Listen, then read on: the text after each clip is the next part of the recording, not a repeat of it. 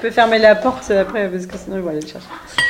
On s'est vu pour boire cette bière et le lendemain, Claire m'a dit Bon, on va se voir tous les lundis maintenant pour parler du projet. Moi, j'avais toujours pas vu la ferme, je savais pas exactement où elle était.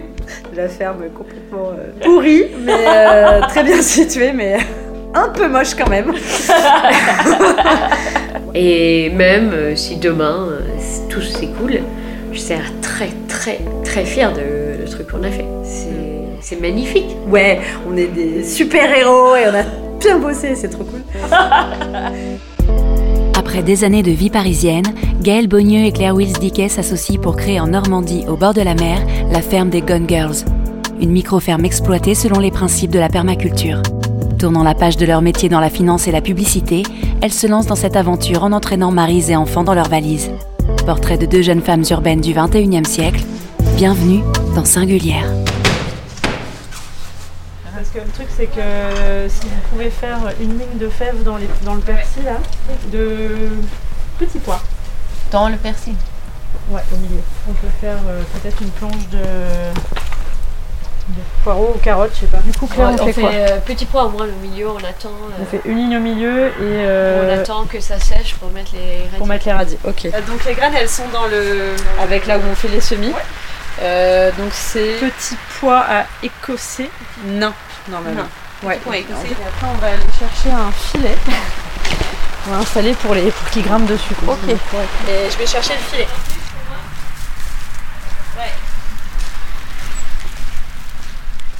Au début, moi, on me disait souvent, mais c'est chiant de maraîchage, tu vas planter des carottes toute la journée, tu vas te faire chier.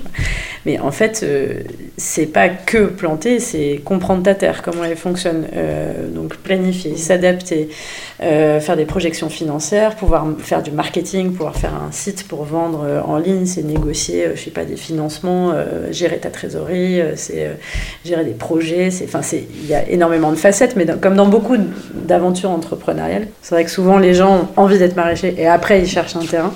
Et nous, il y a eu euh, l'endroit, la rencontre, l'envie de changement et le projet est né ensuite.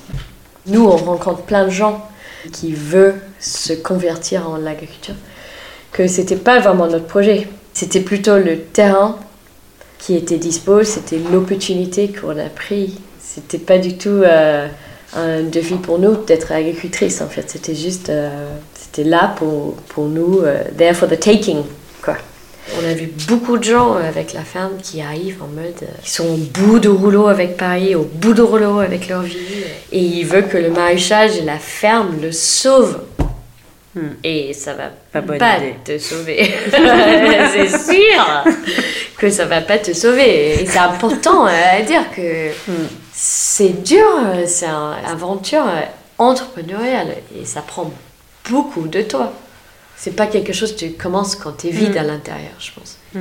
On n'est pas l'idéal de les gens qui pètent un plomb au boulot, qui font un burn-out et qui se reconvertir. Donc c'était pas une réaction d'une vie qu'on n'aimait pas. C'était pas euh, on renonce notre vie à Paris, on déteste notre vie à Paris, euh, on déteste notre boulot. Euh. Moi, j'ai l'impression que c'était juste une opportunité qui se présentait et on était prête. Alors, les filets. C'est quoi cette boule? Ça c'est un coup à se retrouver complètement berlificoté, non? Ah, ça y est. Claire? Oui. Tu peux m'aider avec ce filet là, s'il te plaît? À le dérouler. Oh. Ça, ça va être un gros galère c'est clair, quand je l'ai ouvert, je hmm, je me sens pas ce truc. C'est sûr que travailler à deux, c'est à la fois un cadeau parce que tu partages des idées, tu partages euh, le risque, le, risque, une, une énergie, euh, et puis tu apprends vachement euh, de l'autre il faut donc euh, gérer euh, la partie amitié, la partie professionnelle, la partie colocation. Euh, on est amis, associés, on est plein de choses. Donc c'est pas évident à gérer et ça ne fait que commencer. Ça, il y aura encore des années, donc on n'a pas fini de se, découvrir. Mais je pense que le truc qui a nous sauvé, c'était on n'était pas très proches. On était hmm.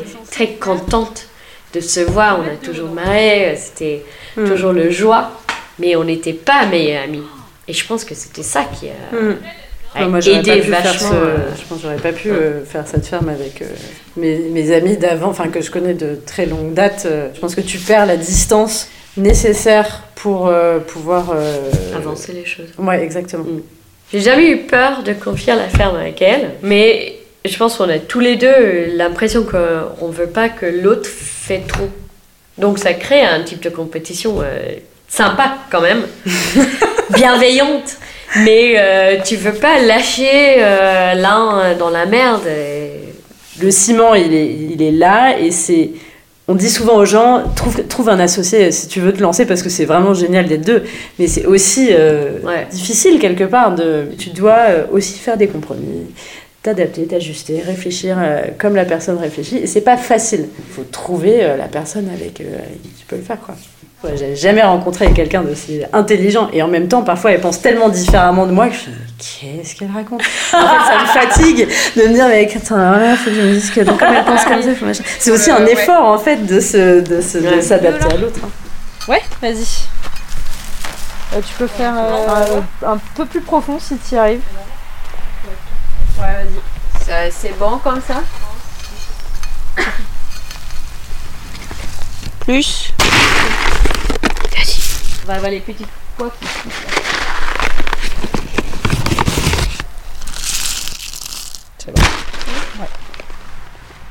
On va, faire un- on va les mettre directement en terre. Donc là, 1, 2, 3, 4, 5, 6, ça va nous donner à peu près le milieu. Ça a l'air d'être à peu près ça. Donc tu fais juste le, le trou comme ça. Et ensuite, tu mets les graines dedans et touche-touche. Ensuite, tu refermes. D'accord. Et que une ligne au milieu du coup. Ouais, que Ah, ligne au milieu. Alors on touche-touche. Hop.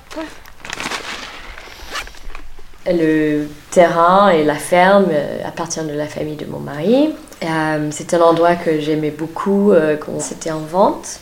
Et euh, ça vendait pas en fait. Et c'est un terrain hyper intéressant pour les agriculteurs parce que c'est tout plat, c'est carré.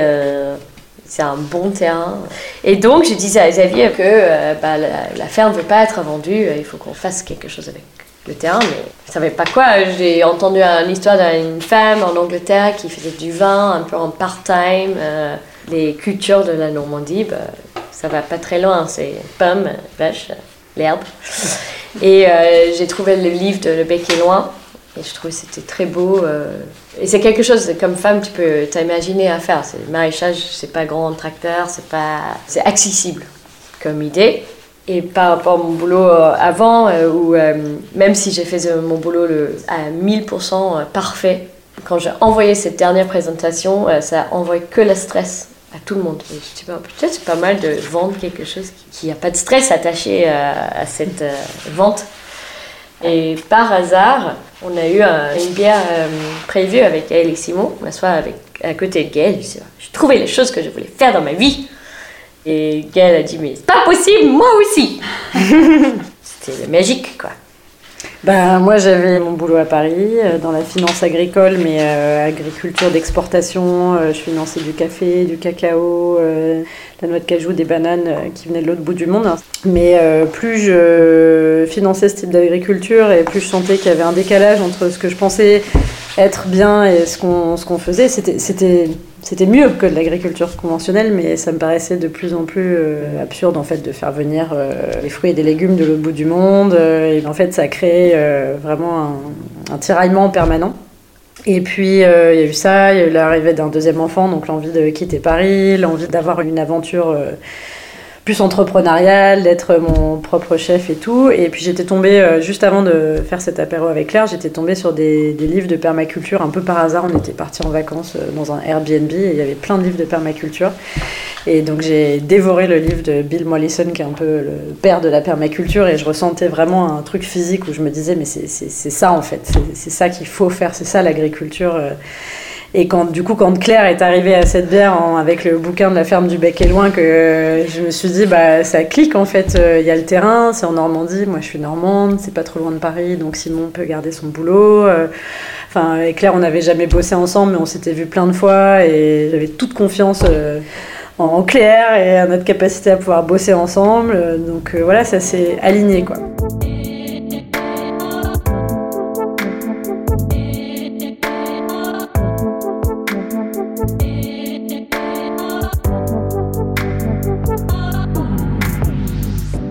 Moi j'ai fait cette formation dans un premier temps et je suis rentrée en me disant ok c'est possible, je ne suis pas marginale.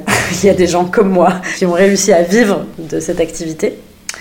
Et c'est devenu beaucoup plus clair sur le fait de racheter cette ferme parce qu'on l'a trouvé tellement euh, horrible qu'on n'était pas sûr de vouloir la racheter. On Le voulait- corps, le corps le de corps ferme. de ferme, Ouais. voilà, on voulait racheter les terrains, mais on voulait faire construire des bâtiments ailleurs. Et puis il y a eu les activités qui se sont clarifiées. Donc on avait, on- il y avait le maraîchage, ça s'est imposé assez vite. Et après, l'activité poule s'est greffée à ce moment-là parce qu'on l'a vu euh, euh, bah, en, en live, quoi. Et ça, ça avait du sens à plein de niveaux. Donc quand je suis rentrée, moi j'ai dit à Claire, ok, euh, je pense qu'il faut qu'on fasse des poules. Claire elle m'a dit, pas question. enfin pas pas question, mais pourquoi ouais. Je te rappelle que je suis végétarienne. J'ai pas envie de tuer des poules. Et après, il y a le gîte, qui est vraiment la troisième activité. Et après, bon, il y a le miel, mais ça, c'est vraiment plus parce que, en fait, c'est des pollinisateurs, donc ça rend service aux légumes. Mon grand-père est apiculteur, il nous a proposé des ruches un peu par hasard, donc ça s'est fait comme ça. C'est à très petite échelle. Et après, il y a la pension pour chevaux, et ça, c'est euh, venu, euh, bah, je dirais, de la passion de Claire qui voulait avoir un cheval ici, et aussi euh, de notre volonté de régénérer les sols via les animaux. C'est aussi une des raisons pour lesquelles on a décidé de faire des poules. C'était complémentaire au maraîchage. Il y avait un, aspect trésorerie. Une poule pond un œuf par jour, alors que voilà, les légumes, ça met du temps à pousser. Et puis, euh, ça régénère les sols parce que euh, bah, on met de la fiente, ça gratouille, etc. Et on a fait des formations aux États-Unis avec le Savory Institute sur euh, toute l'agriculture régénérative. Et en fait, on s'est dit qu'on pouvait aussi appliquer ces principes. Avec des chevaux. Ça se fait souvent avec, enfin aux États-Unis, des, des bisons ou des, ou des vaches. Mais nous, on s'est dit, bah voilà, avec notre, notre, notre petit élevage de poules et les chevaux, on peut faire une, euh, une rotation. Ça entretient nos herbages. Euh, nous, c'est- on trouvait ça agréable de travailler avec des, avec des chevaux. Et puis aussi pour les propriétaires, bah, c'est des chevaux euh, en pleine forme, bien nourris.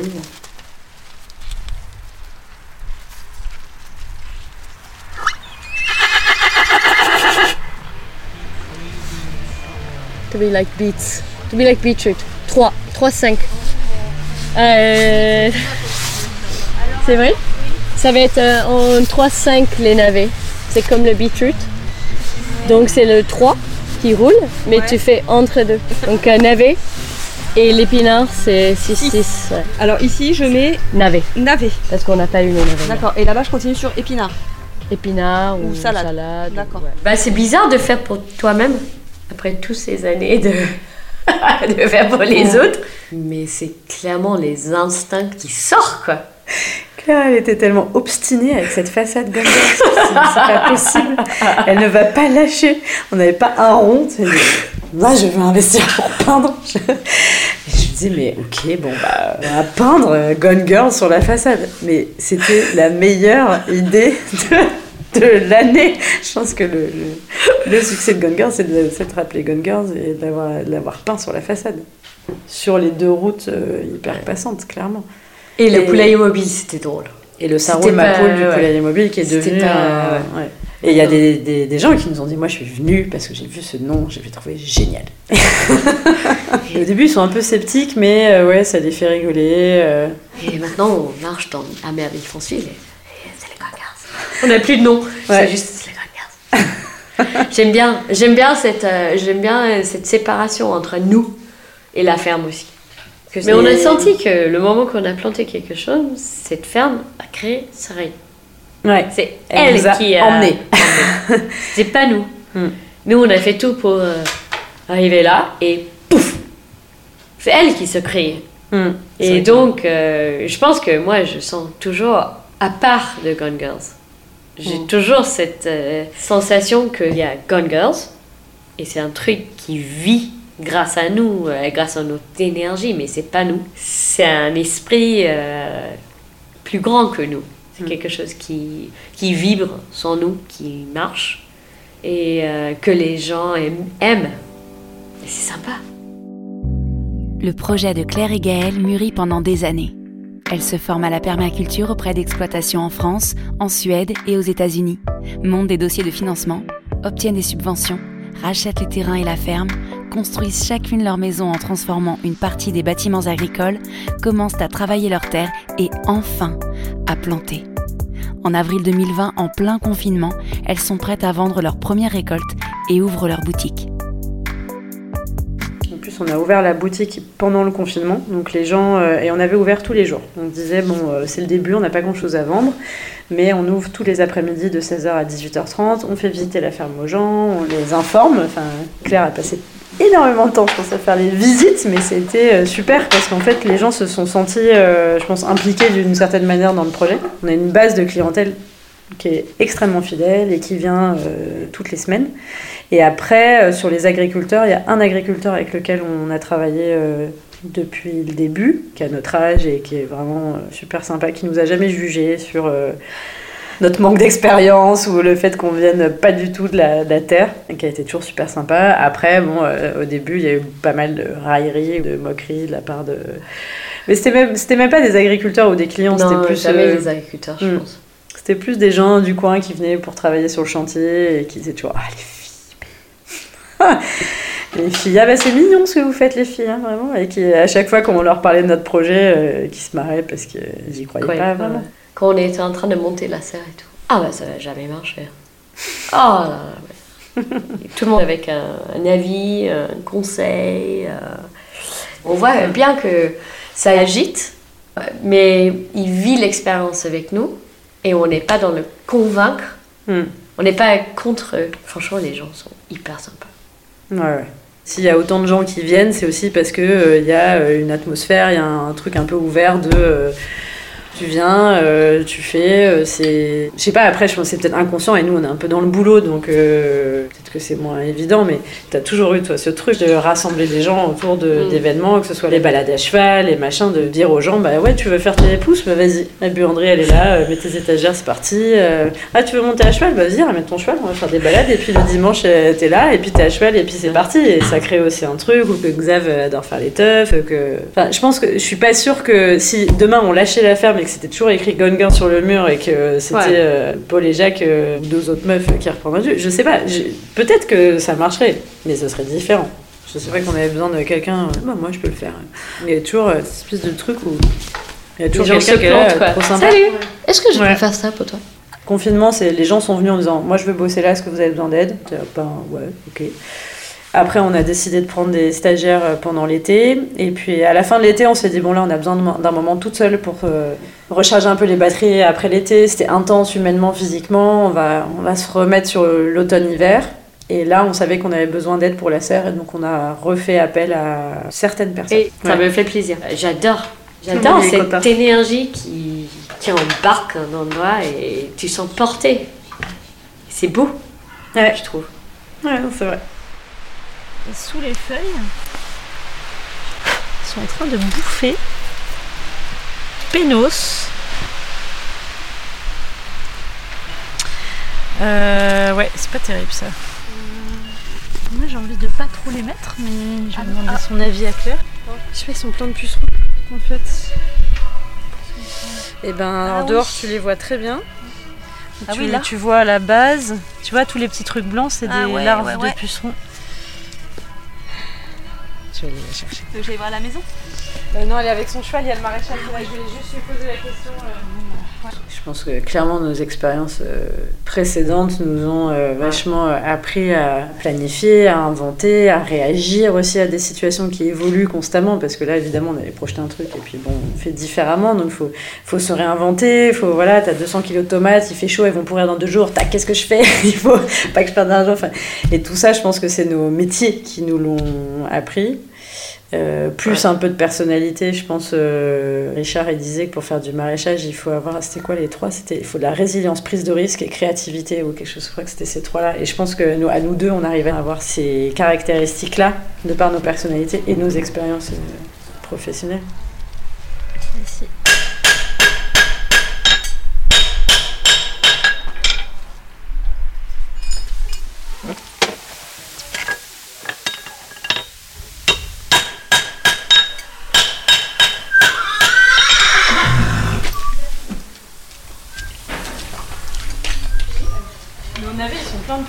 Les plein de navets, genre vraiment beaucoup. Je- Les navets Petrovski, il y en a plein euh, sur la base, sur les feuilles, euh, qui n'en pas, non?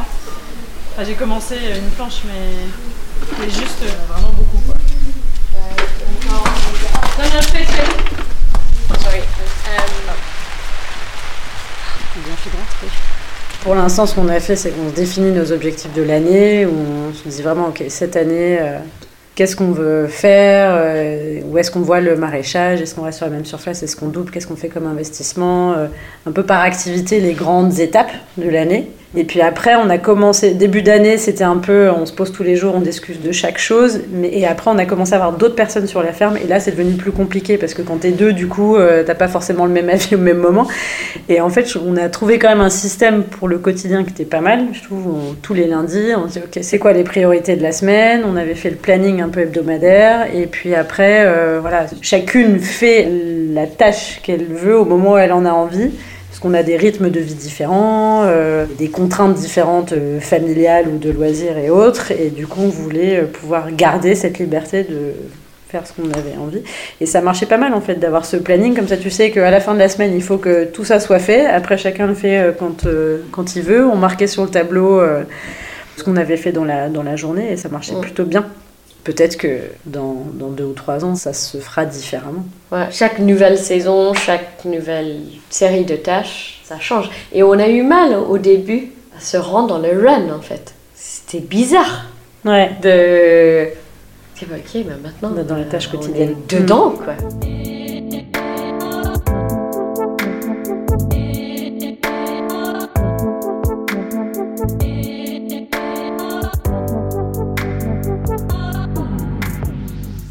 Sympa d'avoir une bonne semaine sur la ferme. Hmm. Quand tu vois bien les tâches remplies, euh, quand c'est beau, euh, quand tout est planté, euh, tu dis bah, c'est cool quoi. Et oui, il y a une, une vraie sensation de satisfaction, mais en même temps qu'on plante ce truc-là, on est déjà en train de dire bah, dans deux semaines, il faut qu'on n'oublie pas, est, dé- est désherbée, euh, parce qu'on sait si on oublie, c'est vraiment la merde. Mais il y a des moments sur la ferme où tu finis vite les tâches et il y a un moment de satisfaction. Tu sais que c'est dans le planning. euh, Tu prends pas cette euh, stress avec toi le soir. euh, C'est agréable. Non, moi je trouve ça super satisfaisant le, le fait, le fait d'avoir quelque chose de très concret, de construire une serre, de rénover un bâtiment, de planter des légumes, de les récolter. C'est très très concret et j'adore.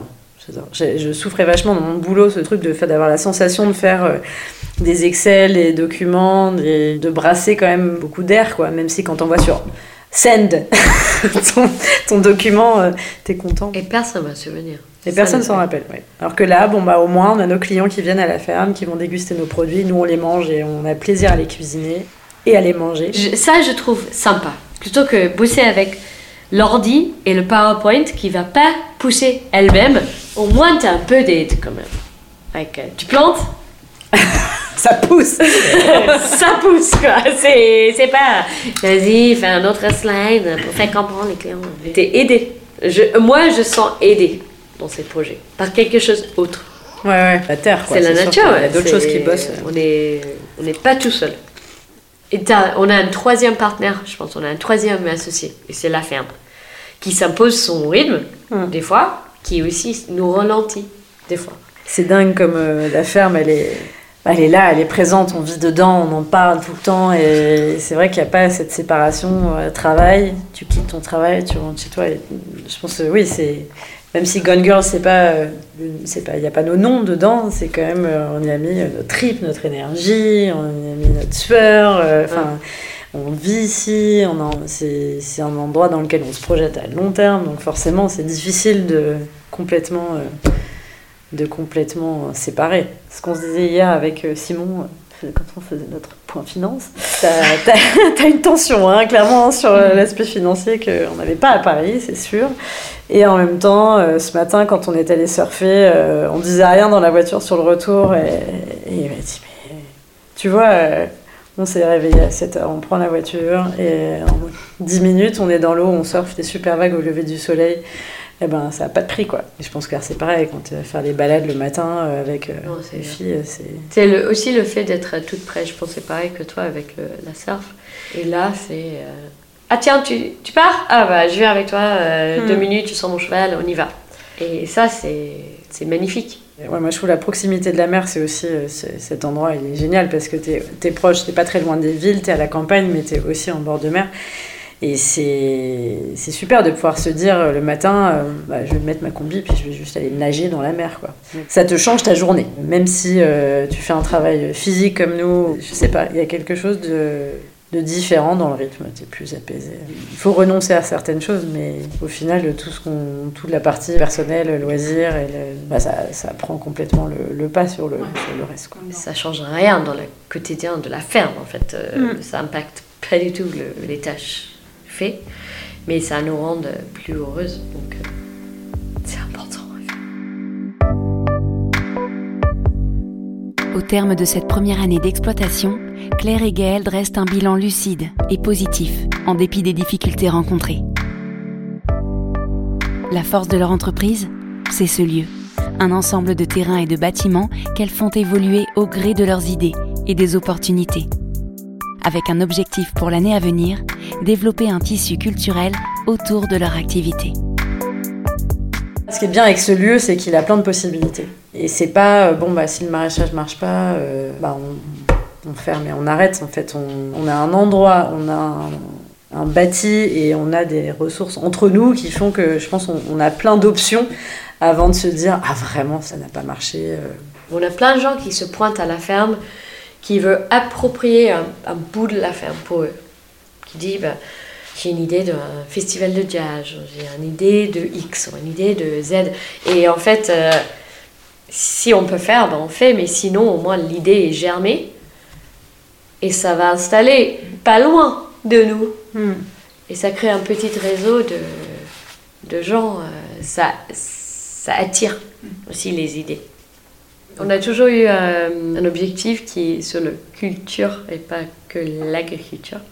On est beaucoup plus sollicité qu'à Paris, Mm. je pense. Et oui, on a eu des peurs, mais c'est plutôt gérer ça en même temps que le- la ferme qui est Mm. difficile, je pense. Quand on s'est installé, c'était l'été, donc on avait beaucoup de monde. Après euh, septembre, décembre, on était là en colloque tous et je me suis dit, on est, paumé quoi. Et après tu dis, bon, comment on va créer le, lien social? Donc on allait à toutes les soirées de Merville-Franceville. euh, et puis en fait, on a rencontré des gens incroyables, euh, complètement euh, par hasard. euh, ouais, maintenant on a une vie sociale ici qui est plutôt bien remplie, agréable, et il n'y a pas du tout ce truc de solitude et d'isolement quoi.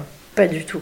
Non, Euh, non, on ne se sent pas, on se sent pas isolé. Et puis euh, finalement, la culture, on essaye de la faire venir à nous ou on va la chercher à Caen ou à Paris, Oui. c'est pas loin. Il y a plein de choses à faire. euh, c'est juste que il faut chercher un peu plus qu'à Paris, c'est vrai. C'est moins euh, facile de le trouver, il faut un peu plus fouiller, quoi. Mais c'est là. DVD Tech? Qui se lance en été. Simon veut lancer une DVD Tech. Il a rassemblé, euh, je sais pas, on doit être entre 500 et 1000 DVD là. Il veut euh, créer une DVD Tech parce qu'il est passionné de vieux films, mais en fait, les, les vieux films, on les trouve pas sur les plateformes sur internet et on les trouve plus non plus en DVD à la Fnac. Ils sont plus du tout édités. Et donc là, on commence à avoir une bonne, une bonne collection et l'idée, c'est aussi euh, bah, de faire venir des scénaristes, des réalisateurs, d'organiser des projections, euh, pourquoi pas de faire une association euh, à Gonneville et puis un petit peu plus large pour, pour aussi créer du lien, faire vivre un peu le village et puis ramener la culture à nous aussi.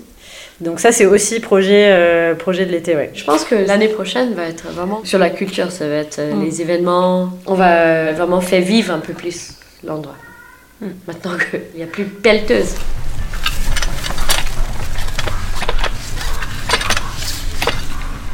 T'as des trucs euh, qui sont plus faciles quand on montait la serre, par exemple les clips qui s'attachent aux arceaux.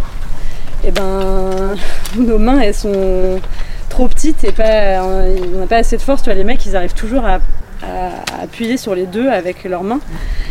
Et au début, quand Claire a dit ouais, c'est pas fait pour les, nanas, je me dis mais non, tu peux avoir des nanas avec des, des grandes mains super fortes, tu vois, c'est pas une question de genre, c'est plus une question d'habitude, je pense. Mais en fait, si, je pense qu'elle avait raison, c'est vraiment une question de proportion quand même. C'est assez rare les femmes qui ont des énormes mains. Mais non, sinon, je pensais pas plus dur pour une femme. Je me sens plus costaud que plein de mecs qui viennent à la ferme et qui peuvent pas porter des trucs. Ou par exemple, si mettre la bâche, des trucs comme ça. Quand on enfonçait les poteaux aussi dans le sol là, avec Séverine. Il y avait un mec qui s'appelle Antoine qui était là et nous on était là, bah, on y allait avec. On mettait toute notre force et ça a marché, mais on faisait en 10 coups ce que lui il faisait en 3 coups quoi. C'est un peu énervant. Mais sinon, non, c'est pas plus dur. Ce qui est dur, je trouve, c'est. euh, moi j'ai trouvé dur la première année avec Ulysse parce que. démarrer la ferme avec un bébé quand tu es physiquement pas encore complètement remise, avec un enfant qui dort pas et tout, c'est difficile, mais c'est pareil pour le papa quoi.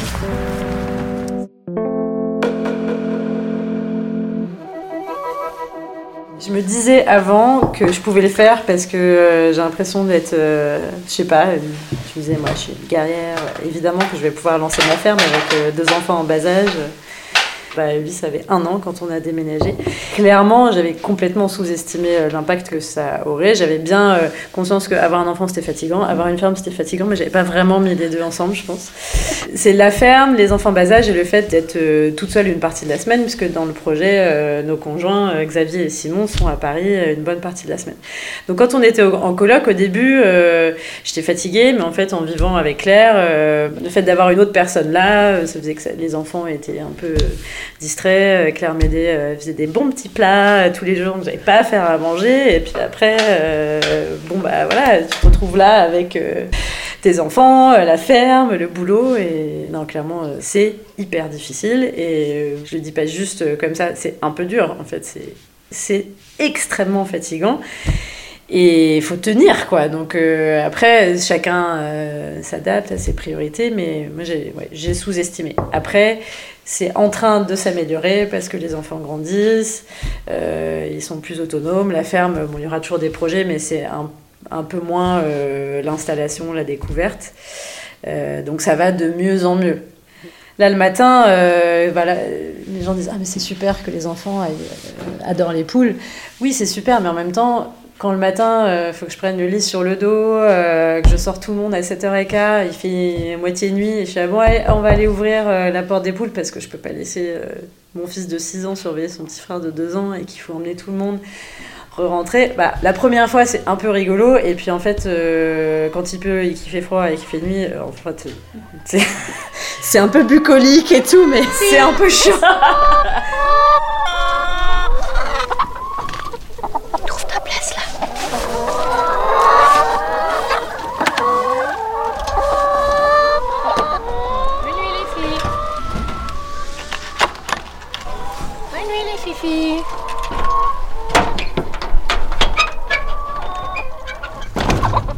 Je pense que euh, ça restera, j'espère, des, bons souvenirs. Moi, j'essaye de faire en sorte que euh, la ferme pour eux soit quand même un terrain de jeu, un lieu où ils s'amusent et qu'ils ne voient pas la contrainte. Même si de temps en temps ils voient que je suis fatiguée, que je suis stressée et je leur dis euh, voilà, j'en peux plus, je viens de passer une journée physique et j'ai besoin que vous soyez calme. Et ça, je ne peux pas. Et ça m'est arrivé de, pleurer le soir parce qu'ils s'engueulaient, qu'ils ne voulaient pas manger et j'étais trop fatiguée et je pouvais plus j'ai craqué, ça s'est arrivé, et en même temps, euh, j'essaie de le faire le moins possible et de m'aménager des moments euh, ailleurs.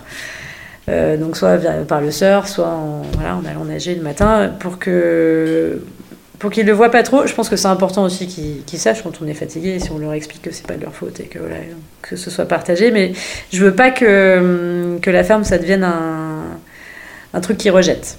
Ça me dérange pas qu'ils fassent autre chose, je veux pas qu'ils reprennent la ferme à tout prix, j'ai pas ce truc de transmission de la ferme, du tout. Euh, mais je veux pas qu'ils aient un rejet ou qu'ils disent oh là là, ma mère était trop fatiguée ou, euh, on avait des soucis d'argent. Je veux que ça reste quelque chose de, de positif. Mais ça aussi, c'est du travail. C'était Singulière, un podcast réalisé par Marine Maillois et Vincent Najotte. Pour découvrir notre reportage photo sur la ferme des Gone Girls, rendez-vous sur notre site singulière.live et sur notre compte Instagram singulière avec un S, le podcast.